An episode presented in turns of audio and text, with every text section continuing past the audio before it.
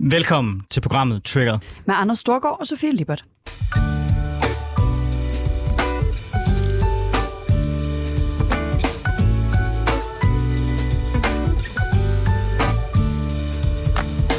Så er vi tilbage i programmet, hvor vi vender ugens vigtigste politiske historier med gæster, der har skarpe holdninger, store visioner og markante meninger. Vi er selv vant til at deltage i den offentlige debat, som henholdsvis tidligere landsformand for konservative ungdom og tidligere landsforkvinde for SF Ungdom. Så hvis du havde sat dig ned og forventet neutrale værter i det her program, så er det det helt forkerte sted, du er tunet ind. Ja, ligesom bare for at underpinde det, så starter vi altså det her program med, at vi lige får lov til ligesom at få, få udlæg for vores damp. Det vi, har, det, vi har været frustreret over og vred over i den seneste uge. Så vil jeg bare starte med at spørge dig, Sofie. Hvad har trigger dig? Jamen, det er en gammel kending på min triggerliste. Øh, det er altid den 1. december, som øh, de såkaldte ghetto-lister bliver øh, la- lagt frem. Og det hedder de så ikke længere. Det vil jeg gerne starte med faktisk at give credit for, fordi jeg tror grundlæggende på, at den måde, vi taler om vores samfund, gør en forskel. Og ideen om, at en stat kalder boligområder øh, i sin egen stat for ghettoer, synes jeg simpelthen er noget af det mest absurde politik, der nogensinde er lavet. Øh, ghetto har i alle andre lande end Danmark nogle noget vildere associationer, end noget, vi kan se på dansk jord. Dem har man så valgt at kalde parallelsamfund i stedet. Men det, der trigger mig endnu en gang, og som trigger mig kontinuert hver år den 5. eller slået 1. december, det er, at øh, den forskellen på det, der dengang hed ghetto-lister, nu hedder parallelsamfundslister, og lister over udsatte boligområder, den er én ting. Der er én forskel på de to lister. Listen over udsatte boligområder er vel at mærke dobbelt så lang som øh, listen over parallelsamfund. Og den her forskel, det er, bor der mange brune mennesker, eller bor der ikke mange brune mennesker. Fordi forskellen på parallelsamfundslisten og udsat boligområdeslisten er, øh, om der bor øh, mere end 50 procent mennesker med såkaldt øh, ikke-vestlig baggrund. Øh, og det betyder altså, at vi snakker rigtig meget om de udsatte områder, øh, hvor der bor mange brune mennesker, på trods af, at der er øh, lige så mange områder, der er nøjagtigt lige så udsatte, som til gengæld bare ikke har øh, mere end 50 procent brune mennesker, og dem taler vi så meget lidt om. Jeg synes, det er dybt problematisk, at vi har lovgivning defineret ud fra etnicitet. Ja, det er den gamle traver øh, fra din side, og det er derfor heller ikke nogen overraskelse, tror jeg, for dig, at jeg er ret uenig med det, det du lige har, har man sagt. Og det er jeg den simple årsag, at hvis der var et mål, der kunne tage udgangspunkt i, hvad der var inde i folks hoveder, altså deres kulturelle mindset, så vil jeg til enhver tid hellere have det end et mål for folks etnicitet. Men jeg tror, at der er en helt klar sammenhæng mellem, at når folk etnisk klumper sig sammen i grupper adskilt fra resten af samfundet, så opstår der kulturelle spændinger, der opstår problematikker, som vi har en klar interesse i som samfund og modvirke. Derfor derfor etnicitet for mig at se ikke noget godt mål, men det er det bedste mål af de mål, vi har til rådighed i forhold til den udfordring, vi ser.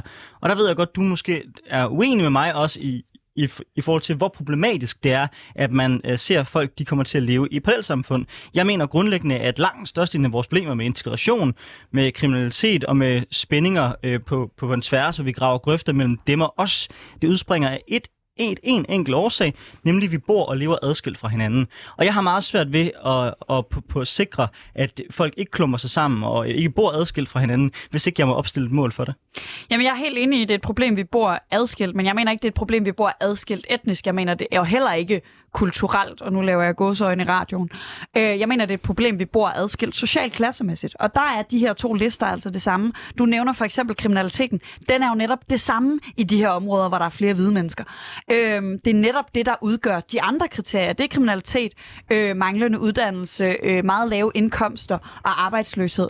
Og de her ting er altså lige så... Øh, meget til stede i de cirka lige så mange områder, der ikke rammer den her liste, fordi der kun, eller ikke kun bor hvide mennesker, man bare bor mere end 50 procent hvide mennesker. Jamen altså, du har helt ret. Øh, vi er grundlæggende uenige, fordi at øh, du lader til at mene, at meget af det her skyldes ren socioøkonomi, hvor jeg jo grundlæggende mener, at det er en blanding af, af socioøkonomi og kulturelle faktorer.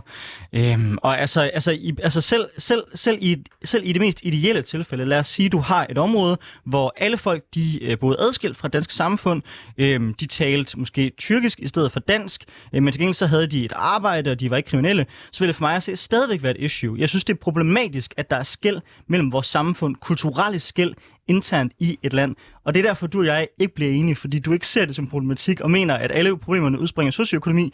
Jeg mener, at alle problemerne de udspringer grundlæggende af, at hvis du lever i et andet samfund end det danske adskilt, som en satellit udenom, uden, udenom det eksisterende, så opstår der spændinger, fordi mennesker bare har tendens til typisk både at vende sig mod folk, der minder om dem selv, og vende sig mod i den negative form folk, der ikke minder om dem selv.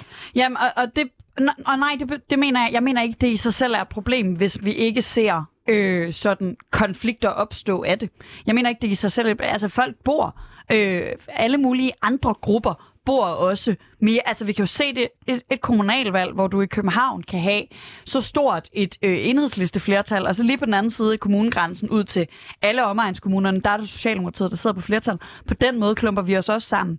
Det handler så ikke om øh, sådan øh, hvilken etnicitet har jeg, kultur. Det handler om nogle andre kulturelle og strukturelle ting.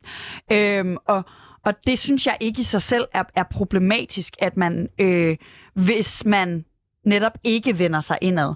Og det tror jeg ikke, man gør mere øh, på grund af den her kulturelle opdeling, end på grund af alle mulige andre kulturelle opdelinger. Og det, og det tror jeg grundlæggende, og jeg tror, det er derfor, vi ikke bliver enige. Det gør vi i hvert fald ikke. Men noget, vi måske kan blive mere enige om, det er, øh, hvad trigger dig i den her uge?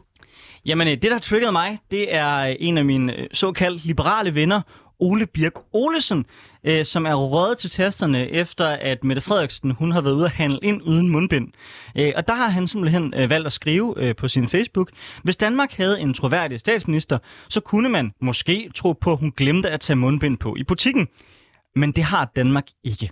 For mig at se, så er det eksemplet på øh, noget, vi desværre ser ofte, synes jeg, at man frem for at holde fokus på den politiske uenighed, så bliver det personligt. Det Ole Birk Olsen gør her, det er at prøve at sværte statsministeren til på baggrund af en personlig fejl. Og jeg synes, at den der idé om, at politikere skal være fejlfri, at man ikke, hvis man er statsminister i Danmark, kan ende i den samme situation, som jeg vil gerne ved med alle, der med til det program, også har stået i på et tidspunkt, nemlig lige at gå ind i en metro eller et supermarked, og så lige komme i tanke om der, ups, nu har jeg, jeg har glemt mit mundbind, og så skynde sig at tage det på. Jeg tror, det er sket for os alle sammen i løbet af den her coronakrise, men fordi det er statsministeren, så tror folk, at så kan det bringes op til et politisk spørg- spørgsmål. Jeg synes, det er plat, jeg synes, det er pinligt, og jeg synes, hvis det borgerlige Danmarks kamp mod øh, Mette Frederiksen, det skal baseres på noget så latterligt som det her, så tror jeg, vi er så idéforladte, at vi ikke har fortjent at få magten, og jeg tror heller ikke, at det er sådan, vi kommer til at genvinde magten. Den måde, man vinder i politik på, i hvert fald i det demokrati, jeg gerne vil være en del af, det er ved at komme med politiske visioner, en politisk uenighed og nogle idéer for, hvordan man gør almindelige menneskers liv bedre. Det er ikke ved at forfalde til sådan en latterlig diskussion om, at Mette Frederiksen har glemt mundbind på en enkelt gang, hun handlede ind. So fucking what? Nej, jeg var, altså, som jeg næsten indledte med at afsløre, så var jeg ret klar på at være ret enig med dig i den her. Jeg synes, jamen, jeg bliver så træt, og jeg bliver også sådan, jeg, jeg tror, en ting er, om, om man har fortjent at få magten, når det er den her måde, man gør, kører på, men har man overhovedet fortjent at, at at være en del af dem, der bestemmer, hvis det man synes, altså hvis, hvis man har så lav proportionssans, altså jeg er sindssygt bange for, hvad fanden han sidder og laver inde i forhandlingslokale, om han så bare pludselig sådan, Nå, men vi fik faktisk serveret øh, øh, oksekød til middag, så øh, I er faktisk slet ikke grønne, så I kan slet ikke være med i klimaaftalen, så, øh, så det er faktisk bare lige meget, I er faktisk bare nogle hyggler. Altså det er den fornemmelse, jeg får, at han sådan griber sig fat i nogle ting, som gør, at jeg virkelig bliver træt af at vide, at den mand har rigtig magt i det her samfund, og, og uagtet at, han, at det er begrænset, hvor meget magt Liberal Alliance har for tiden, så har han jo rigtig magt, og betydeligt meget mere end magt end alle os andre, der ikke sidder i Folketinget. Jeg synes, det er... Øh, jamen, jeg synes, det er pinligt, og jeg øh, ønsker mig øh, ikke af hensyn til sådan øh, politisk, øh, hvad hedder det, vir- virkelighed, at det borgerlige Danmark tager sig sammen snart. Men jeg ønsker mig da virkelig af hensyn til demokratiet, at øh, vi får gjort op med, at det er den her slags, der fylder, og det er jo ikke bare Ole Birk Olesen. Nu er det Ole Birk Olesen lige nu, men hans gode partifælde er jo øh, også rigtig... Jeg, jeg tror, jeg tror, at nogle gange det er alt stramt at være øh, Alex Vandopslag. Det indrømmer jeg sgu gerne. øh, hvis man skal sidde med Ole Birk Olsen og Henrik Dahl, der kører på hver deres mærkelige personsag, øh, så tror jeg godt nok nogle gange, øh, for mit indtryk er, at Alex faktisk går ret meget op i at lave rigtig politik, uagtet at jeg er uenig med cirka alt, hvad han mener. Ja, altså jeg, jeg synes, det ville være en fornærmelse mod LA at kalde, eller lav, øh, at kalde det her sådan, sådan lavsk politik. Altså det er sådan, du ved, det er den, de fordomme, folk har om, hvordan ungdomspolitikere agerer bare endnu værre. Og jeg kan så sige uh, til dem, der lytter med, at Liberal Alliance Ungdom er ikke lige så slemme som det her. Så det lader til, at Ungdomspartiet faktisk er de voksne i den her sag. Ja, du lytter til Triggeret med Anders Storgård og Sofie Libert. I dag der skal vi have besøg af nogle gæster. Vi skal snakke om noget, vi ofte så i det her program, nemlig klima dagsorden, men i dag der kommer vi til at zoome ind på hele spørgsmålet om atomkraft. Der har vi Rebecca, Rebecca Lofert, som er repræsentant for gruppen øh, Atomida, Atomkraft i Danmark, og Nils Henrik Høge, øh, der er talsmand med fokus på uran øh, og atomkraft fra miljøorganisationen NOAA. Og lige i det her øjeblik, så kommer de ind i vores studie. Så først og fremmest vil jeg egentlig bare byde velkommen til jer. Lad os starte med at byde velkommen til dig, Rebecca Lofert. Øh, du er repræsentant for Atomida, Atomkraft i Danmark. Øh, vi starter altså et program med lige at høre folk, sådan, hvad har fyldt noget på deres sådan, hvad kan man sige, radar i den seneste uge, der er gået? Noget, der har sådan, været op og vende i medierne, som, som øh, de synes har, har for lidt fokus. Så hvis vi flytter hele debatten om atomkraft, vi skal tale lige om lidt, lidt ud på, på, på, på den siden. Er der noget, der sådan har, øh, har, du har lagt mærke til her den seneste uge? Åh, oh, der er meget. nu er jeg studerende, så jeg har også øh, eksamener og sådan noget, så det er begrænset, hvor meget tid man har til at gå op i alt muligt ved siden af. Øhm, altså, der har jo været COP26 for ikke så forfærdelig lang tid siden, så det kan jo ikke undgå øh, nogens opmærksomhed overhovedet, øh, og hele det politiske spil, der har været omkring de ting. Øh, så, så det har helt klart været noget. Øh, hvis vi sådan skal snakke fuldstændig væk fra atomkraft, så noget, der optager mig meget, det er MeToo-debatten og øh, ja, øh, den stadig øh, gående kvindekamp. Øhm, Har du set dokumentaren? Der kom jo, øh, kan jeg fortælle lytteren, der kom en dokumentar fra TV2 her i for en uge siden, øh, om hvordan øh, netop de her øh, MeToo-sager øh, har forløbet på TV2 i løbet af de seneste cirka 20 år. Mm. Jeg, jeg har desværre ikke set dokumentaren. Jeg har ikke adgang til den. Nej, men, fordi men, den, den, den var jo netop ja. ikke på, på TV2. Den var om TV2, men var skubbet over på Discovery+, Plus, hvilket ja. jeg tror, at uh, der er rigtig, rigtig mange danskere, der måske ikke havde adgang til. Så ja. det er jo selvfølgelig ja. også en måde som uh, medie at sørge for, at uh, folk måske ikke får set... Ja, det synes uh, jeg er meget underligt, at den ikke er på TV2. Mig bekendt har Discovery Plus netop i den sammenhæng lavet sådan en, uh, man kan få syv dage gratis ja, øh, jamen, ting, det... og så kan man så, uh, jeg ved, at... Uh, man kan øh, finde forskellige guides til rundt omkring, hvordan man sørger for, at Discovery Plus så i løbet af de syv dage ikke stjæler alle ens data i mellemtiden, fordi mm. de jo netop måske ikke er så venlige ved vores data som TV2. Ja. Men du har fulgt med i debatten? Det har jeg, helt bestemt. Stor fan af Janni Pedersen. Det, er det tror jeg, at vi er mange, der er. ja. øh, men vi skal også byde velkommen til vores anden gæst. Det er dig, Niels Henrik Hove. Du er talsperson med fokus på uran og atomkraft fra Miljøorganisationen NOAA. Øh, hvis du sådan øh, skal prøve netop ikke lige at, at snakke atomkraft, det skal vi nok komme ind på. Hvad fylder så sådan politisk for dig for tiden? Øh, du nævnte interessante nyheder øh, fra for nylig, og der, der vil jeg da nævne to ting, øh, som har gigantisk betydning, og også øh, indirekte konsekvenser for øh, atomkraft, øh, når det er det, man øh, diskuterer. Øh, nemlig, øh, i sidste uge øh, blev udbudsrunden øh, afsluttet for øh, havvindmølleparken Tor, øh, 22 øh, øh, km øh, fra øh, Jyllands øh, øh, vestkyst. Det er en havvindmøllepark, der skal forsyne en million danske øh, øh husstande med elektricitet. Og øh, øh, den, den tyske, det tyske energiselskab RWE, øh, som har fået kontrakten øh, i konkurrence med seks eller syv øh, andre energiselskaber, øh, skal drive øh, den øh, havvindmøllepark de næste 30 år uden offentlig tilskud. Og øh, faktisk har RWE øh, skulle betale næsten 3 milliarder kroner øh, til øh, den danske stat for at få lov til at, at producere el til en uhørt øh, billig pris.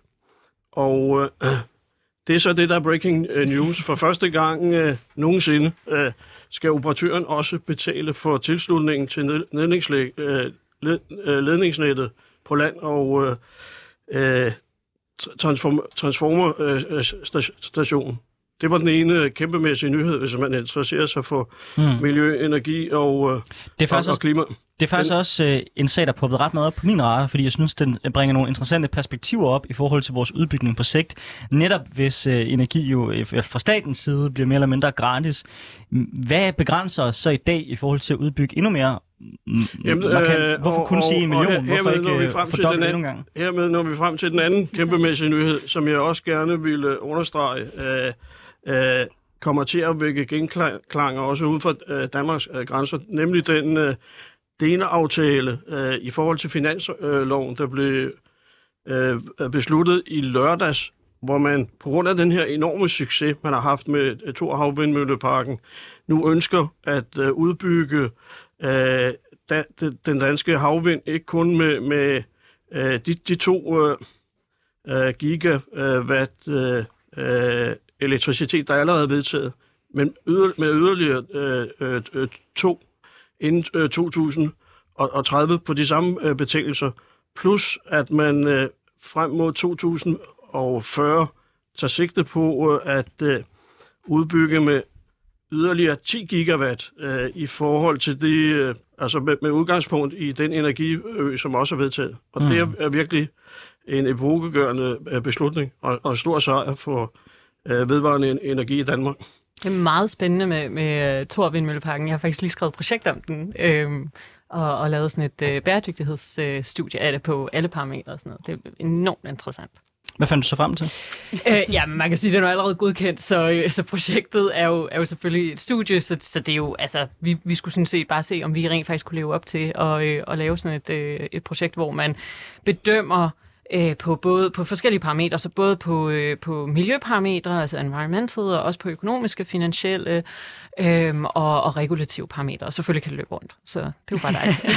det, er fantastisk. Det, det er fantastisk, når løsningen er, at selvfølgelig kan noget løbe rundt. Øh, det, det er vi glade for i en tid, hvor man ellers skal høre meget om, hvordan vi skal finansiere mm. løsningen på klimakrisen. Du lytter til programmet Triggeret med Anders Storgård og Sofie Libert, og vi har i dag besøg af Rebecca Lofert, der er repræsentant for gruppen. Nu spørger jeg dig lige, hvordan du udtaler det. Atom i dag? Jeg siger Atom Ida. Atom Ida? Ja. Okay, jeg har sådan tænkt meget over trykfordelingen. Det, det er nemlig... Det er, og hver gang det jeg har snakket med Anders om det, så har jeg været sådan, hvordan skal vi sige det her? Øh, nå, ja. Og Nils Henrik Hove, du er så fra Miljøorganisationen NOA. Det har jeg udtalt en del gange før i mit liv. Ja, og nu skal vi over til selve debatten. For debatten om atomkraft, den er igen blevet højaktuel i Europa. Øh, Frankrig vil sætte stort på den CO2-frie kernekraft, mens Tyskland lukker kernekraftsværker på striber for at erstatte dem med vedvarende energi produceret af sol, vind og vand.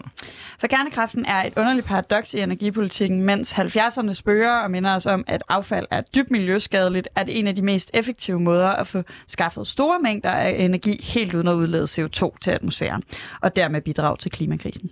I Danmark der vedtog Folketinget i 1985, at atomkraft ikke skal indgå i dansk energiproduktion. Det betyder dog ikke, at strømmen i stikkontakten ikke kan komme fra et af vores nabolandes atomkraftværker, men blot at kraftværkerne ikke ligger på dansk jord.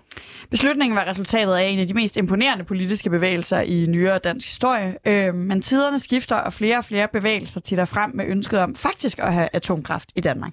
En af dem, det er Atom Ida, som står for atomkraft i Danmark, som du, Rebecca Lofert, er repræsentant for. Hvorfor mener du, vi skal have mere atomkraft i Danmark? Jamen, det er, fordi jeg ved, hvordan elnettet fungerer. Så jeg har sagt lidt, øh, lidt som en ingeniør. Øhm, altså, øh, og, og det er også fordi, at jeg har lidt mere verdenssind. Det tror jeg, der er mange i vores generation, der ligesom har. Øhm, og, og egentlig synes jeg, at jeg har også øh, jeg har et ansvar for resten af verden, også især i, i den her øh, meget rigere del af, af verden, så har vi altså et ansvar for, øh, for det, der kommer efter vores generationer efter. Og jeg har en lille datter på 8 år, og hun skal altså have en lidt bedre verden at vågne op til, synes mm. jeg. Altså, jeg vil være fuldstændig ærlig. Altså, jeg er tilhænger af atomkraft sådan generelt på verdensplan, øh, men øh, nu hedder I jo jeres organisation Atomkraft i Danmark, mm. og der må jeg indrømme, også set lidt i lyset af, af noget af det, Nora bragt op her øh, tidligere. Øh, altså, når, når vindenergi er så billigt, som det er at få lavet i Danmark, og vi er nået så langt, hvad, hvad er overhovedet meningen med så at kaste sig ud i et, øh, i et atomkraftværk, altså i en situation, hvor det ikke ligefrem er noget, Danmark har sådan vildt meget ekspertise i? Altså, hvad er det gode argument for, at vi skal have det lige præcis i Danmark? Åh, oh, der er så mange. um, okay, så for øh, 30 år siden, der var det ikke særlig billigt at lave vindkraft. Så vindkraft er blevet billigt, fordi vi har investeret i det, og fordi vi rent faktisk forsker i det. Og jeg kan simpelthen ikke forstå, at vi i Niels Bohrs land overhovedet ikke gør det. Altså, øh, øh, min gode kammerat, øh, Thomas Grønland Nielsen, har også skrevet en bog, der hedder Niels Bohr øh, Venner i sin grav, og det gør han jo. Altså, hvis han vidste, at vi bare fuldstændig forkaster atomkraft i Danmark, og slet ikke engang har forskning i det, og har nedlagt forskning i det. Øh, vi har et ansvar som grønt land øh, at være forgangsland, og det går vi altid og bryster os lidt af og siger, åh, vi er et grønt forgangsland, og vi har alle de her vindmøller, og det er så fantastisk, vi skal bare være så stolte, fordi vi har virkelig bidraget til verden og til klimakampen med de her vindmøller og vores vindmølleteknologi. Men hvorfor bidrager vi ikke på andre fronter? Vi bidrager også på, på øh, sol fronten øh, med solceller, men vi bidrager ikke med atomkraft, og det er bare en af de mest effektive løsninger. Men er det afgørende så for jer, at man åbner op for, at man kan forske i det, og at man tillader det, eller er det afgørende, at der kommer et decideret kraftværk i Danmark? Altså som alle andre øh, grupper og organisationer, så har vi selvfølgelig både noget mission og noget vision, og der er noget på længere sigt, og der er noget på kortere sigt. Og helt klart, øh, altså lige nu er vores øh, helt klart formål og opgave, det er bare at samle alle folk, så vi har et, et frit sted at debattere og ikke blive ramt af stigma. Øh, på længere sigt, så er det helt klart at få, øh, at få forskning i Danmark, og vores absolute drøm, det er at få atomkraftværker i, i Danmark, helst et øh, på, i hvert øh, elnet. Niels Henrik, øh, du kommer fra Miljøorganisationen NOA, og I er øh, noget mere skeptiske end Atomida. Øh, hvor, øh, hvor stiller du dig? Jeg kunne godt tænke mig i virkeligheden at starte med at høre, hvis vi bare tænker forskning i første omgang, er, er du så enig med Rebecca i, at vi skal øh, forske mere i atomkraft i Danmark? Øh, rent faktisk er der bevilget øh, forskningsmidler til, øh, til øh, et af atomkraftprojekterne i, i Danmark øh, via, jeg tror, den, øh, den frie forskningsfond til øh, enten øh, Copenhagen Atomics eller, eller Seaborg. Øh, øh men, men problemet er jo, at man med sikkerhed ved, at øh, resultaterne af den forskning ikke kommer til at indgå i den øh, danske energiforsyning. Derfor kan man argumentere for, at, at det er, er spil og penge. Så, så nej, øh, i, i forvejen er den grønne øh, teknologiforskning øh, underfinansieret, øh, hvis man vil nå øh, de klimamål, øh, øh så, som er sat. Så øh, vi er tilhængere af, at man bruger pengene til noget fornuftigt. altså jeres, øh, jeres modstand mod atomkraft, er den øh, global, eller er den kun national? Altså, hvor du ligesom siger, nu er vi kommet så langt øh, vind i Danmark, at det ikke giver mening for os at begynde at forske i atomkraft. Eller er det også dybere, altså I for eksempel også synes, at det, at det er problematisk, at man udbygger det eksempelvis i Frankrig? Uh, vores holdning øh, er den, uh, og det er kun vores holdning, det er samtlige uh, miljøorganisationer uh, i Danmark, og, og uh, grunden til, at I formentlig spørger også, er, at, at vi uh, er en af de få øh, miljøorganisationer i Danmark, der, der stadigvæk følger atomkraften, både øh, i Europa og, og globalt øh, øh via vores medlemskaber Friends of the Earth øh, International. Altså vores holdning er, at øh, atomkraften er en, en øh, dyr, øh, øh, farlig øh, og, og, og ineffektiv øh, øh, te- teknologi, øh, som øh, ovenikøbet er, er, er forældet. Og, og grunden til, at, at øh, atomkraften øh, så småt har afskaffet sig selv, øh, er for, først og fremmest, at den er så dyr, at den ikke kan konkurrere med de øvrige energikilder, først og fremmest vedvarende energi på et, et uh, frit og åbent marked. Den har simpelthen brug for statsstøtte i mange år fremover. Uh, også når det drejer sig om nye atomkraftværker. I modsætning til vedvarende energi, som vi jo har set nu, kan klare sig på frie øh, markedsvilkår. Så det er ikke kun et øh, nej tak til atomkraft på dansk jord, det er et atomkraft nej tak, punktum? Øh, jo, men, men jeg vil sige, man kan jo ikke forhindre øh, øh, nationer rundt omkring i verden i at bygge nye atomkraftværker. Det, man kan forhindre dem i, er, at, de, øh, at markedsvilkårene bliver konkurrenceforvridende, sådan som det for eksempel er i EU øh, for øjeblikket, hvor atomkraften bliver favoriseret også på det institutionelle niveau øh, via Euratom-traktaten. Det har vi har brug for i, i øh, Europa, og som øh, man faktisk burde diskutere, i, i stedet for den her formålsløse debat om øh, at genindføre atomkraft i Danmark, det er, øh, bør EU øh, bør EU's øh, atomfællesskab, øh, som, øh, som hvad hedder det, repræsenteret af, af Euratom-traktaten, der nu har eksisteret i, i 60 år og favoriseret atomkraften i, øh, i EU, erstattes af en traktat for vedvarende energi, øh, energieffektivitet og energibesparelse. Altså simpelthen, øh, for vi har en, en ny øh, hvad hedder det, vision for EU og EU's energipolitik. Og, og det er faktisk noget, vi har, har kæmpet for i, i en del år. Og, og øh, øh rent faktisk foreligger der forslag fra nogle af EU-medlemslandene, som Danmark øh, har ignoreret. Øh, og det, det finder vi øh, meget kedeligt. Men øh, altså, den gode nyhed er jo så, at øh, den danske regering om siden er kommet på banen i forbindelse med øh, den øh, taksonomidiskussion, der baserer øh, for øjeblikket, og som øh, gør, at øh, atomkraften muligvis kan blive anerkendt som en grøn teknologi øh, af EU's institutioner. Vi kommer helt sikkert mere ind på netop øh, den europæiske, og især det her med, øh, om atomkraft skal anerkendes som en grøn teknologi senere. Men jeg kunne godt tænke mig lige at løbe tilbage til et af de argumenter, du kom med først, om det her med konkurrenceforvridning. Fordi jeg synes, det er ret interessant, vi lægger ud med, at I ligesom begge to er ret entusiastiske, det håber jeg, at vi alle sammen er, over hvor billigt man kan lave vindstrøm. Altså, det, det, det tror jeg ikke, der er nogen, der ikke synes er fedt. Måske øh, de mange øh, not in my backyard-typer, der er træt af, at der nu kommer vindmøller på deres ellers øh, flotte, flotte udsigt. Men resten af os er nok øh, primært rimelig glade for den situation. Og jeg hører jo også lidt, øh, fordi en ting er, øh, hvad der sådan er lovligt, men, men det er jo lovligt. Øh, øh, og noget andet er, hvad det er, vi støtter økonomisk. Altså, er der ikke en pointe fra øh, Niels Henrik herover i, at hvis vi pludselig begynder at investere en masse i forskning øh, i, i Danmark, investere en masse i måske at begynde øh, øh, forarbejdet til at etablere atomkraftværker i Danmark, ender vi så ikke i... Øh, altså, er, er det ikke primært konkurrenceforvridning? Handler, er, bliver det ikke primært en... Øh, en nu er ordet forfordeling så ødelagt, at man kan ikke bruge det, uden at folk bliver forvirret over, hvad man mener. Jeg forstår, hvad du mener. Øh, er det ikke øh, for, for meget at til gode se atomkraften over øh, alle de andre øh, ret gode teknologier, vi har? Mm. Øh, Jeg synes, det er, en, det, er en, det er en morsom måde at stille det op på, fordi hvis der er nogen, der ikke er blevet til gode set, så er det vist atomkraften, som, som har lidt rigtig meget i Danmark. Øhm, jeg synes, det er lidt morsomt, at Niels siger, at øh, det ikke kommer Danmark til gode, når vi støtter en danske virksomheder, startup virksomheder. Altså, hvordan det ikke kan komme Danmark til gode, det, det forstår jeg simpelthen ikke. De betaler skat i Danmark. Øhm, og, og det er vækst. Øh, så selvfølgelig kommer det Danmark til gode. Øhm, så, så det er den ene side af sagen. Noget helt andet er, skal vi stille det lidt hårdt op og sige, øh, økonomi, klima, hvad vil I vælge? Altså, jeg, jeg vil sådan set gerne ikke lade folk dø. Også selvom det kun i anførselstegn, det er selvfølgelig ikke så praktisk i radio, øh, er, er i øh, Sydpolynesien øh, eller lignende. Øh, altså, det synes jeg, vi har et ansvar for. Men er pointen fra Niels Henrik jo, jo ikke grundlæggende, at altså, du kan få både økonomi og klima, netop fordi vedvarende energi er blevet så billigt, så er det ikke lidt en falsk præmis, du opstiller her, hvor det enten eller?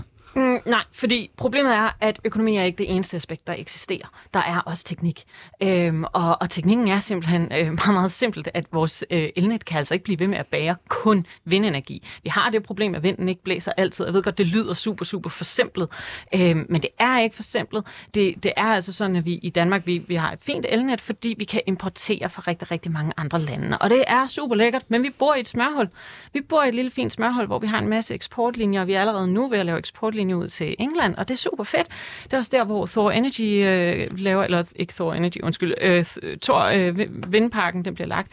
Det er fantastisk. Problemet er, det kan alle lande bare ikke. Hvis alle lande omkring Danmark, de begynder at få atomkraft, det er fint, så, så behøver vi faktisk ikke noget baseload, så behøver vi ikke et atomkraftværk. Men det gør det ikke, og vi bliver nødt til at være en del af løsningen. Så bare, bare for at lytte skyld, så handler det om det her, det her med, hvis du har atomkraft, har du en ret fast forsyning af el, det kører, du kan skrue op og ned mm-hmm. grund, grundlæggende, hvorimod med vind, så, så vil du se, at der er nogle perioder, hvor der er meget lidt strøm, og andre perioder, hvor der er rigtig, rigtig meget strøm. Niels Henrik, øh, er der ikke en pointe i, at hvis vi skal have en stabil energiforsyning i Danmark, så bliver vi også nødt til at gøre brug af noget andet end bare vind, netop fordi, at der er så stor adspredelse af, hvornår du får strøm fra vindenergi, og at vi jo faktisk i mange år netop øh, ikke har forfordelt øh, atomkraft gennem det, at, der er forbud mod det i, i en dansk kontekst. Super kort. Hvad tænker du om det? Uh, det er lodret forkert. Uh, der foreligger i bogstaveligste forstand uh, snesevis af studier for, hvordan man kan dække den, hele, den, hele den europæiske e-, energiforsyning via en kombination af sol, vind, uh, biomasse og vandkraft. Jeg har selv været med til at arrangere uh, konferencer på blandt andet på Christiansborg, hvor nogle af de her scenarier er, er frem, frem, uh, blevet fremlagt. Så det, det er blot at følge med i, hvad der foregår. Hvor mange ingeniører var med der? Øh, jeg, jeg tror, at vores øh, keynote øh, speaker, øh, og i øvrigt også øh, i, i samarbejde med Dansk Industri øh, i deres hus øh, her i, i København. Keynote øh, speakeren var en af, af hovedforfatterne til en af rapporterne øh, fra FN's klimapanel. Så jeg, tror, at selve ingeniørsiden var godt øh, dækket af. Før vi går videre til det helt europæiske perspektiv, så vil jeg gerne lige stille dig sådan et kort historisk spørgsmål. Øhm, har du altid været modstander af atomkraft? Ja, nej? Øh, jeg har ikke rigtig nogen øh, følelser investeret i, i forhold til det her med atomkraft. Øh, ja eller nej- nej. Øh, debatten, som den er nu, bliver først og fremmest, øh, så vidt jeg kan se, øh, drevet frem af følelser, og måske i, visse øh, tilfælde ideologi. Øh, det er som om, at det rationelle øh, aspekt, det mangler. Jeg spørger, fordi man kunne jo godt argumentere for, at netop ved, at vi i Danmark har haft en bevægelse så mange år, der er gået imod atomkraft, så har vi i mange år udbygget kul. Det er vi så ved at udfase nu, men i mange år har vi haft en masse kulkraftværker, der har udledt en hel masse CO2, og som i øvrigt også har været meget skadelige i forhold til partikelforurening. Så et argument kunne jo være, at vi faktisk står dårligere øh, øh, i forhold til klima i dag, fordi man har kæmpet så meget imod atomkraft ud Hvis, fra et hvis du historisk ser på den, den danske elforsyning... Altså Frankrig, Frankrig for at sådan, komme med Sådan som et- jeg et- husker det, så... Nu skal jeg færdiggøre lige. Ja, okay. Frankrig, for at komme med et eksempel, har jo i mange år udledt væsentligt mindre CO2, end vi har gjort i Danmark. Så vil jeg prøve at indhente det nu med vores vindkraft, men jo har lidt et historisk underskud i forhold til land som, som Frankrig. Øh, hvad hedder det? Kul, kulproduktionens andel af den danske elforsyning ligger, øh, så vidt jeg husker, øh, på omkring 5 procent. Øh, der er tre, Det kommer an på, hvor meget vinden blæser. Fordi vi importerer faktisk også en der del. er opgjort øh, som gennemsnit for øh, øh, 2020, og det er så Energistyrelsens øh, tal. Importen af atomkraft er i gennemsnit øh, 3 procent. Øh, øh, vindenergi er, er 45 procent, og, og øh, Men Niels, biomasse Niels er jeg spørger dig ind til 30%. det historiske. Altså Ja, siden, siden, siden 85, der har Det- vi jo netop ikke haft atomkraft, der har vi jo mange år haft kulkraft. Du har ret i, at kulkraft vil være udfaset nu, i hvert fald langt hen ad vejen. Men ud fra et historisk perspektiv, har vi ikke udledt væsentligt mere CO2 i Danmark, fordi vi ikke har haft atomkraft. Øh, det er et godt spørgsmål. Øh, det, øh, det kan jeg faktisk ikke, ikke øh, udtale mig om. Øh, Men med til historien hører jo nu også, at, øh, og det er jo derfor, vi har diskussionen også her i Danmark, at de franske øh, atomreaktorer nærmer sig deres, øh, øh, hvad hedder sådan noget, øh, deres øh, forventede udløbstid, som er cirka 40 år. Og øh, det betyder så, at øh, hvis, hvis, øh, hvis den her reaktorflåde skal fornyes, og der er tale om, om øh, jeg, jeg tror, mere end 50 øh, reaktorer, øh, så kræver det enorme investeringer, og, og øh, det kan ikke ske uden øh, statsstøtte, øh, og, og øh, det er tvivlsomt ud fra den gældende øh, lovgivning øh, i EU, om det kan lade sig gøre, øh, hvad hedder det, øh, at få, få den statsstøtte. Og det er derfor så, at den franske model, øh, som er kraftigt underskudsgivende, øh, det energiselskab, som driver den øh, franske reaktorflåde, øh, Electricité de France, har været på forlindens rand øh, i over, overvis. Øh, Det er jo så derfor, man forsøger at øh, ændre reglerne for hele EU, så man også kan ændre dem øh, for Frankrig. Og derfor har vi blandt andet diskussionen øh, her i dag. I, I virkeligheden er det en fransk diskussion, som har forplantet sig videre øh, til Danmark. Niels øh, Henrik Høge, du er med i et debatprogram. Vi bliver simpelthen nødt til at holde det en lille smule kortere, så, så vi kan, vi kan Jamen, køre det øh, frem og tilbage. Det skal jeg forsøge på. Du lytter nemlig til Triggeret med Anders Storgård og Sofie Livert, hvor vi har besøg af Rebecca Lofert, repræsentant for gruppen af Tom Ida, og Niels Henrik Hode fra Miljøorganisationen NOAH. Og vi har allerede været en del inde på det, men en af grundene til, at den her debat er aktuel igen, er, at flere argumenterer for, at det kan blive nødvendigt i kampen mod klimakrisen øh, og indføre atomkraft flere steder. Den 21. november i år, der skrev du, Niels Henrik Hode, øh, i Jyllandsposten øh, med tre andre et debatindlæg med overskriften Atomkraft er ikke svaret på klimakrisen. Den franske præsident er ikke ligefrem enig. Emmanuel Macron presser faktisk netop i disse dage på, for at atomkraft skal på listen over grønne energiformer i EU. Hvorfor hører det ikke til der, Niels Henrik? Øh, med til historien hører også, at øh, da øh, Emmanuel Macron blev valgt for fire og et halvt år siden, så havde han faktisk planer om at nedbringe øh, atomkraftens øh, andel af den franske energiforsyning og, og erstatte den med vedvarende energi. Men han støttede på modstand fra, igen, øh, Electricité de, de France, som beskæftiger 220.000 medarbejdere. Der kan man jo så sige, at han er blevet klogere, fordi han netop også har lyttet til IPCC. Øhm, og det er jo som bekendt, jeg ved, I har også dækket det i Radio Loud, og det er jo blevet dækket mange steder, at både IPCC og jeg tror, det hedder JRC, øhm, deres, øh, hvad hedder det, øh, som, som er det internationale, øh, hvad hedder det, videnskabelige research center, øh, de, øh, de har jo været ude og sige, at vi kan altså ikke nå de her ting uden atomkraft. Og IPCC-rapporten, den nyligste, øh, viser altså, at i alle deres 89 forskellige scenarier, hvor de prøver at undgå de her to, øh, to graders stigning, jamen der er atomkraft altså en, en del af det. Hver evig eneste gang. Uh, jeg tror ikke, han lyttede så meget til IPCC, øh, som jo også anbefaler ved- vedvarende energi uh, uh, på globalt Ja, jeg, vil lige, jeg vil lige understrege Han- her, Niels, der er ingen, der taler imod vedvarende energi her. Vi snakker kun om atomkraft. Uh, jeg, jeg tror, han, han lyttede uh, mest uh, til Marine Le Pen, der jo har presset ham fra højrefløjen, uh, og som ønsker endnu mere atomkraft uh, i den franske energiforsyning. Og, og og der går en rygter om, at hun skulle have udtalt, at hun ønsker at rive de eksisterende uh, franske havvindmølleparker ned. Ja, rygter, men, men- men rygter er jo ikke fakta. Og jeg synes, det er morsomt, at du tidligere har nævnt, at der mangler en hel masse saglighed i, i den her øh, debat, og der mangler noget objektivitet, og der mangler noget fakta, og så begynder du at snakke om, om politiske tendenser. Selvfølgelig er det en faktor, vi skal kigge på, men vi kan altså bare ikke komme udenom, hvad forskerne siger, og det er altså, vi kan ikke komme rundt om atomkraft. Vi er nødt til at have det som en del af taksonomien i hele EU, og altså støtte det med øh, backup fra Danmark. Er det ikke korrekt nok, at IPCC i deres rapport peger på, at i hvert fald på global plan, at der er atomkraft en del af, af løsningen, særligt i nogle lande, der ikke har særlig gode vilkår for vedvarende en, en, energi. Det mener jeg i hvert fald står ret klart i deres, øh, deres rapport. Det er jo nok at være uenig i det, jo, men, men det er vel, det er vel fakta, er det ikke sandt? alle rapporterne fra FN's øh, klimapanel har en videnskabelig del, øh, altså metrologer, fysikere og, og så videre. Og så er der en del med politiske anbefalinger. Og øh, delen med de politiske anbefalinger er ikke videnskabelig. Det er så her, at lobby øh, organisationerne ligesom øh, træder til. Den Både for vedvarende energi inkluderer og også for atomkraft. atomkraft. Så, så du siger, at IPCC er politisk øh, farvet i deres anbefalinger? I deres politiske, deres politiske anbefalinger er lavet øh, af folk, der beskæftiger sig blandt andet med politik. Og okay. det er så her, lobbyorganisationerne øh, træder til. Men kunne man ikke bruge det samme argument i forhold til vedvarende energi, så at årsagen Jo, til, at der er anbefalinger om vedvarende energi, er så fordi, Absolut. lad os sige, Jo. Vestas har skubbet på for det? Ja, absolut, absolut. Altså, øh, man skal, jo- man skal jo skrive sig bag øret. Det er jo ikke øh, politikere, og det er ikke, pol- øh, og det er ikke miljøorganisationer, der har afskaffet atomkraften, som jo er, er hastigt på retræte.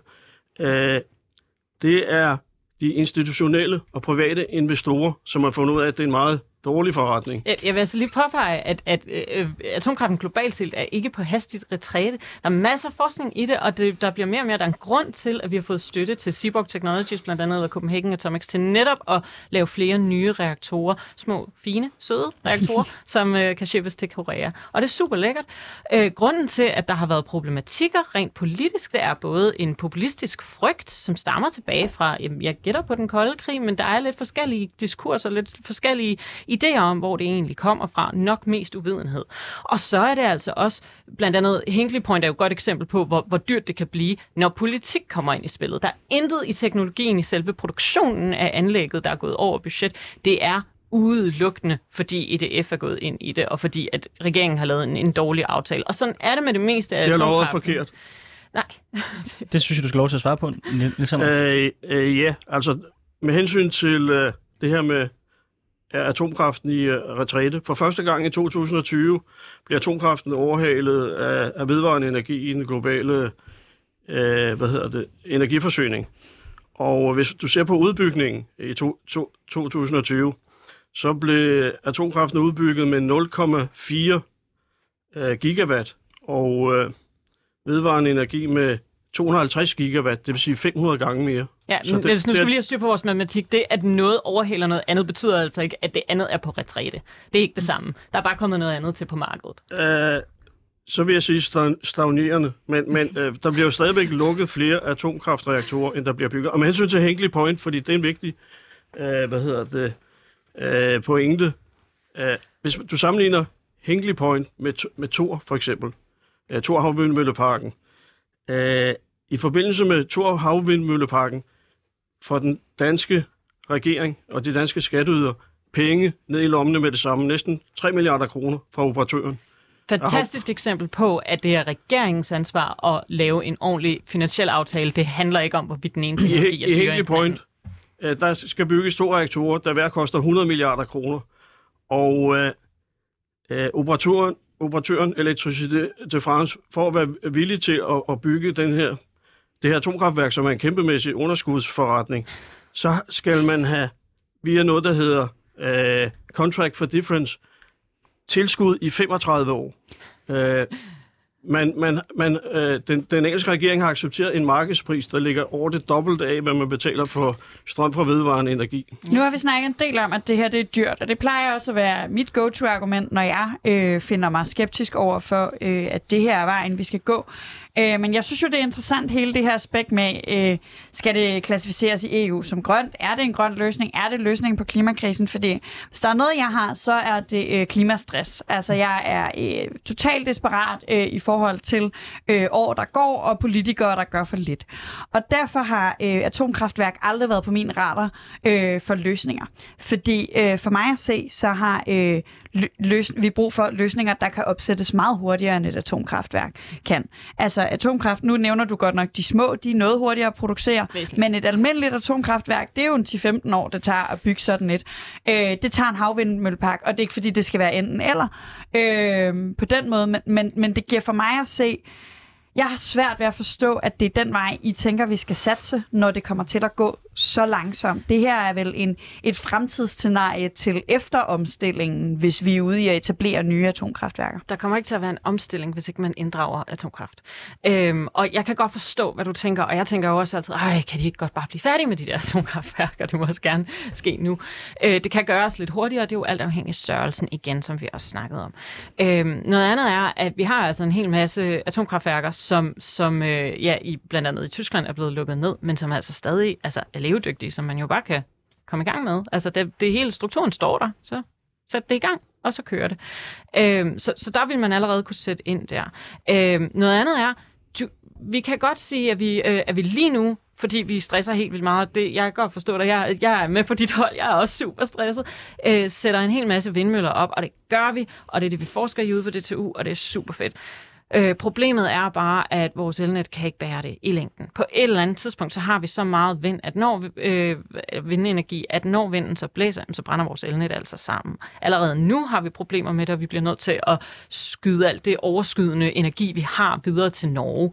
Øhm, og det betaler vi os fra. Altså, det, det er jo fuldstændig groteske forhold, og det forventer vi, at alle andre lande har råd til at gøre og kan gøre. Og de har et kæmpestort problem lige nu i Tyskland med en masse blackouts, fordi de netop prøver at gøre det her. Så vi er altså nødt til at kigge på atomkraft, fordi det er en del af løsningen. Der er ikke nogen, der siger enten eller. Det er meget, meget frustrerende altid, når man kommer som atomkraftfortaler og hører, at jamen, øh, vi skal jo, så skal vi satse på vind i stedet for. Der er ikke noget i stedet for her.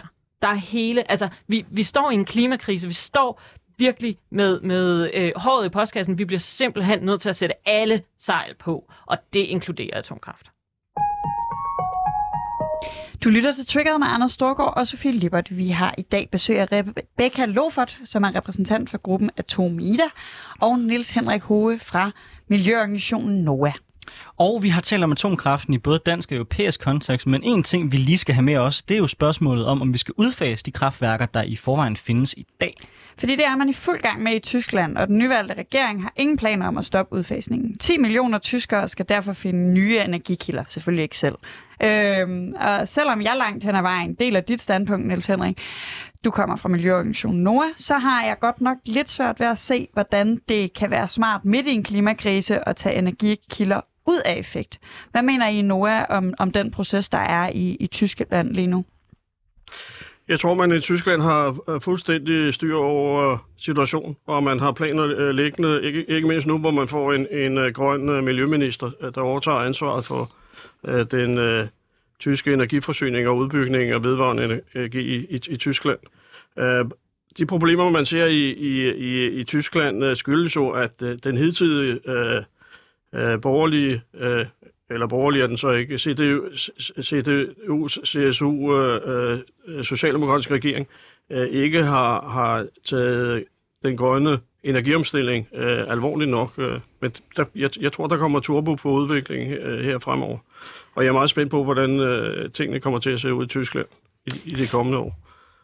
Jeg vil jo mene, at CDU også er et borgerligt parti, men, men hvor... hvor... Nå, jamen, jeg tror, han mente, fordi den var Ja. sammen med Nå, Socialdemokratiet, præmis. var det ikke en borgerlig Sådan. regering. Ja, Jeg ja. sagde, Sådan. det var, fordi Okay. han mente, at CDU ikke har var borgerlig. jeg synes, det var, jeg synes, det var en ret grov anklage, at, at Stue Merkel skulle være Øh, socialdemokrat. Nej, jeg tror, det var er et Socialdemokraterne, der... parti. Ja. Eller to Ja. ja. borgerlige partier. absolut. øh, hvor, hvor om alting er, øh, er der ikke en pointe i, at det simpelthen, at man har været for hurtig i forhold til at lukke de her kraftværker ned, også i forhold til, hvordan man har, man har kunnet omstille sig. Man har jo set, at øh, Tysklands afhængighed af kul og særligt naturgas, også rigtig meget russisk naturgas, jo er øget i den seneste periode, netop fordi man er ved at udfase atomkraft, uden jo rent faktisk at bringe de nødvendige investeringer, så i hvert fald i vindenergi, til at kunne ligesom, gribe det, den, den kapacitetsmangel, man ligesom mister ved at lukke værk, værkerne. Er det ikke et eksempel på, at nogle gange, hvis man har meget travlt med at lukke ned for, for atomkraft, så er konsekvensen, at man får mere naturgas, mere kul, og det er dårligt for klimaet? Jo, du har en særdeles god øh, pointe der. Øh, og, og hvis vi ser på den nuværende forsyningskrise, og den er jo øh, til stede, og elpriserne stiger over hele Europa, så er den jo ikke opstået, fordi øh, der er for meget vedvarende energi øh, øh, i, i, elnettet. Øh, krisen er opstået, øh, øh, fordi der ikke er nok øh, vedvarende energi, og at der nu sidder øh, lande uden for EU, øh, der skruer op og ned for, for gashanerne, alt efter hvad der er økonomisk og øh, politisk øh, opportun. Ja, altså... Nu er jeg halv tysker, og har også bolig nede i Tyskland, blandt andet. Så, øh, så jeg synes, øh, det, det, øh, det, det lægger mig meget på sinde, det her. Det, øh, Tyskland er bagud. Altså, og, og, det, øh, og vi ser jo, det, det er altså ikke på grund af en, mangel på engagement, at den tidligere regering ikke har fået energivente til at blive en drøm, der, der ligesom øh, blev realiseret. Det er udelukkende fordi, at igen, Tyskland er mange gange større end Danmark, det håber jeg, de fleste ved. Elnettet holder ikke til det. Og så, øh, udover at elnettet ikke holder til det, så kan man også sige, vi har simpelthen vores dejlige lille havsmørhul her i, i Danmark, hvor vi kan lave en masse fede havvindmølleparker, som for eksempel Thor Havvindmølleparken. Det er fantastisk. Det har man ikke i Tyskland. Det mest meste vindenergi, jamen det har de op nordpå, og det er super. Det er bare så fedt, og det er fjong. Men de har bare ikke noget reelt vind nede øh, i syden, øh, ikke i, i stor nok skala til at kunne erstatte de her atomkraftværker. Og så ser vi altså, jamen så er det kul, der får et indtog. Det bliver befolkningen selvfølgelig sure over. Så ser vi, så er det Rusland, der lige pludselig giver os gaslinjen. Og så sidder vi lige pludselig i en geopolitisk situation, der er meget sprængfarlig.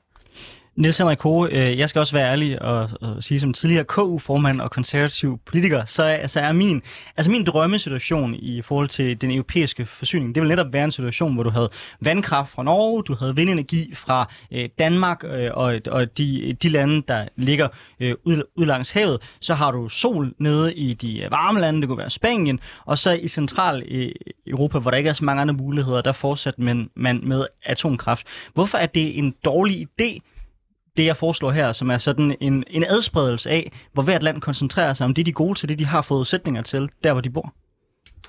Øh, alt det, du siger her, er jeg enig i, bortset fra, at øh, atomkraft bør, bør være en del af, af, af det her ener- energimix, fordi øh, atomkraften er ikke nødvendig. Altså, øh, som nævnt, der er lavet adskillige europadækkende øh, scenarier øh, om, hvordan øh, øh, Europas energiforsyning øh, kan dækkes af en kombination af sol, øh, vind, øh, vandkraft og biomasse. Men, Og så er der, så er der en anden ting. er biomasse er, vigtig jo så point- meget pointe. skadeligt også, ikke? Der er Ja. kun to ikke-fossile øh, brændstoffer. Den ene, eller energikilder. Øh, den ene er vedvarende energi, og den anden er atomkraft. Hver en krone, øh, der bliver investeret i atomkraft i Europa, er en krone, der ikke bliver investeret i øh, vedvarende energi. Øh, I forhold til landets størrelse er Danmark øh, verdens største øh, eksportør af grøn energiteknologi. Øh, så så øh, hvis vi får mere atomkraft øh, øh, i øh, Europa, så går det helt klart ud over øh, danske industriinteresser. Det vil Jeg jeg, synes, så det, jeg sige, synes, det er interessant, at du nævner biobrændsel, fordi jeg kan så lidt, lidt regne ud, at i forhold til, hvordan øh, det, jeg lagde ud tidligere var, øh, så, øh, så ville det så være i Centraleuropa meget af biobrændselen, så skulle stå, hvor man ikke har muligheder for at udbygge vind på samme måde, som man har i, Danmark. Hvorfor er biobrændsel i din optik grøn, mens atomkraft jo så ikke er? Fordi jeg vil jo sige, at der er rigtig meget, der tyder på, at biobrændsel ofte er meget skadeligt for vores klima. Selvfølgelig afhængig af, hvor det er, at brændselen kommer fra, men sådan generelt generelt set har vi i hvert fald set, at, at der har været mange eksempler, hvor man brænder øh, træflis af fra, fra, områder, hvor man har lavet skov, skovnedrivning osv. Så, så hvorfor biobrændsel grønt med atomkraft, er, ikke? Uh, vi er enige om, at, at øh, biomasse ikke nødvendigvis uh, er, er grønt, men, men at, uh, ofte er, er de her valg jo ikke uh, valg mellem uh, ting, der er gode og bedre, uh, men mellem uh, ting, der er dårlige og, og, og værre. Så, så altså, biomasse kan måske i en overgangsfase være en, uh, en hvad hedder det, en, en nødvendig øh, foranstaltning, som Det man så tager sigte på at afskaffe hen ad vejen. det kommer virkelig til at, at påvirke vores, vores naturreservater, og, og, generelt er det jo også, det udleder ikke kun CO2, det udleder rigtig, rigtig mange andre partikler. Lidt i stil med kul, det er lidt bedre, men det er stadig rigtig, rigtig dårligt. Og så synes jeg, det er morsomt, at du snakker ud fra det her standpunkt om, at økonomien er øh, en hel kage, og det er 100 procent. Det er der er flere økonomer, der ligesom har modbevist, det er ikke sådan, økonomien fungerer. Der er altså mere at tage af, og der er mulighed for at åbne nye markeder op. Øhm, vi, har ikke konstant bare en pulje af et marked. Men er der ikke lidt en pointe i, at når vi står lige nu, og vi skal prioritere de her ting, øhm, og jeg er med på, jeg har også lyst til at spille på alle heste, og det siger jeg tit, når jeg diskuterer klima, at jeg synes nærmest ikke, der findes værktøjer, vi ikke skal tage i brug. Mm. Øh, øh, men, men hvis vi står i en situation lige nu, som det ser ud, hvor vi kan få så meget mere vedvarende energi, vi kan få så meget mere øh, ja, øh, for de penge, vi har, end vi kan få atomkraft. Er det så ikke øh, en meget speciel politisk prioritering at vælge at bruge en masse penge på atomkraften? Mm, nej, det er det overhovedet ikke. Fordi det er lidt det der med, at, at det lyder som om, at, at folk de forstår det som om, at øh, jamen, vi kan bruge en masse penge på at sætte en vindmølle op nu. Jamen, det er meget fint, men du bliver nødt til at lave hele elnettet om, hvis du skal blive ved med at sætte vindmøller op. Sådan er det bare. Vi har, og, og det, øh, altså det må vi også meget, meget gerne gøre på et tidspunkt, fordi vores infrastruktur har virkelig brug for at blive opdateret. Men, øh, men, men det kan vi ikke. Det kan vi ikke blive med, med at gøre. Så det er enten øh, at sætte en masse vindmøller op, og så lave hele energinettet om, og, og, og bygge det om. Eller også er det at bygge et atomkraftværk, som vi ved, hvordan vi gør.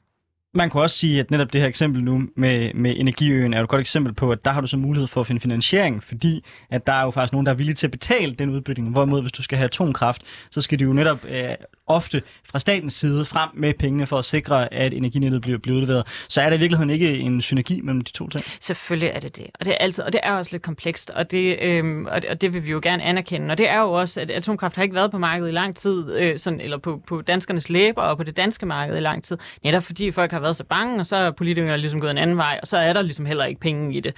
Øhm, men, men det kan der jo hurtigt blive, og det kan der hurtigt komme. Og jeg synes virkelig, at, at det er værd at kigge på øhm, for at redde vores klima. Niels Hove, øh, Niels Henrik Hove øh, fra, fra Nora, du har det sidste minut i den her debat. Øh, når, når vi kigger 10 år frem, atomkraft, så er stadigvæk noget, vi taler om. Nu sagde du selv, du synes, at det var en, en outdated diskussion, vi havde, dengang vi lavede ud. Øh, atomkraftværkerne kører øh, videre mange år endnu. Øh, også dem, der allerede øh, er, er bygget. Men, men øh, jeg tror, at til den tid øh, er det en diskussion, som ikke har nogen øh, relevans. Øh, fordi øh, hvis, hvis du ser på øh, prisudviklingen for energi fra vedvarende energi og atomkraft, ja, så, så er det jo sådan, at øh, i løbet af de sidste 10 år er, er øh, solenergi blevet 80 procent øh, billigere. Øh, øh, øh, øh, øh vindenergi på, på land øh, 20 procent billigere, og, og atomkraft er blevet 33 procent dyre. Og det er en udvikling, som desværre for atomkraften vil, vil fortsætte. Så jeg, jeg vil sige, de økonomiske konjunkturer øh, modarbejder atomkraften, og derfor vil den forsvinde ikke fra den ene dag til den anden, men øh, gradvist. Tusind tak for det, og tusind tak til jer begge to, fordi I ville deltage i debatten. Jeg synes, det var en sand fornøjelse at have en debat om atomkraft, som viste klar, at øh, det her det handler ikke kun om affald. Det synes jeg tit, det ender om med. Det har vi slet ikke talt om. Vi har talt om alle mulige andre aspekter, øh, og det er jeg rigtig glad for, at I ville komme og gøre med jer. Så tak til dig, Niels Henrik Hove fra Miljøorganisationen NOAH, og til dig, Rebecca Lofert fra repræsentant for gruppen Atom Ida, som står for Atom Kraft i Danmark. Vi er færdige for i dag. Vil du høre mere øh, politik, så øh, kan du altid finde øh, alle tidligere afsnit af Triggered på din foretrukne podcastplatform.